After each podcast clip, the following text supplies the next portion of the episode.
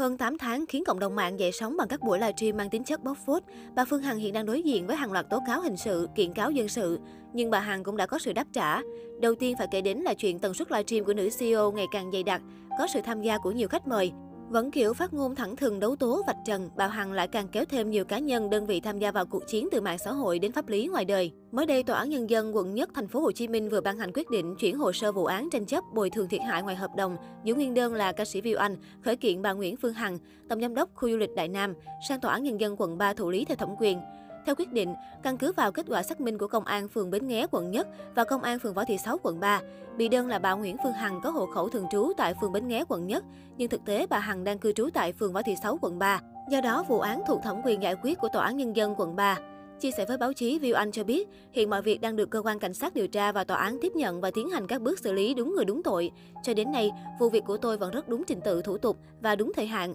Tôi được biết phía cơ quan cảnh sát điều tra gần như đã hoàn tất hồ sơ thủ tục xác minh tài liệu chứng cứ, hoàn thành xong các thủ tục bắt buộc để xử lý người bị tố giác là bà Nguyễn Phương Hằng. Bản thân Viu Anh luôn tin vào sự làm việc nghiêm minh của cơ quan chức năng và tin vào pháp luật Việt Nam không để kẻ ác lộng hành, không ai có thể chà đạp vu khống và làm nhục danh dự của người khác một cách vô căn cứ và dai dẳng như vậy.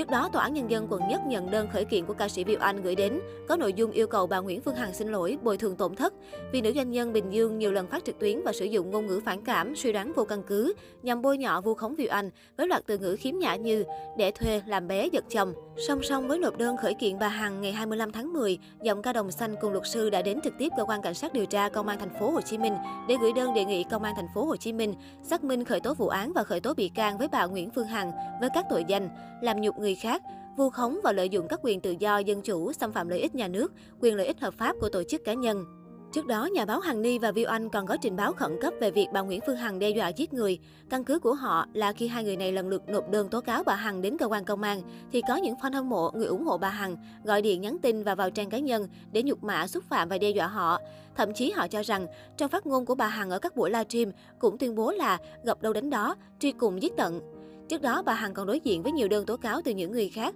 là nghệ sĩ, luật sư như danh hài Hoài Linh, ca sĩ Đàm Vĩnh Hưng, ca sĩ Viu Anh, luật sư Lê Thành Kính. Những người này tố cáo bà Hằng là xuất phát từ những buổi livestream của bà, đề cập đến họ trong những chuyện không hay như ăn chặn từ thiện, xâm phạm đời tư, hay như trường hợp luật sư Lê Thành Kính bị bà Hằng cho rằng có tham gia hành hung bà tại trụ sở của cơ quan cảnh sát điều tra công an thành phố Hồ Chí Minh vào giữa tháng 10 vừa qua và ông có phản ứng bằng cách tố cáo bà Hằng vu khống mình. Những người bị gọi tên trong các buổi livestream, khi có đơn tố cáo bà Hằng, thì bà đáp trả cũng bằng đơn tố cáo khiếu kiện. Thậm chí, bà thực hiện những cuộc viếng thăm ồn ào tìm đến những người tố cáo và tuyên bố sẽ là cuộc chiến một mất một còn.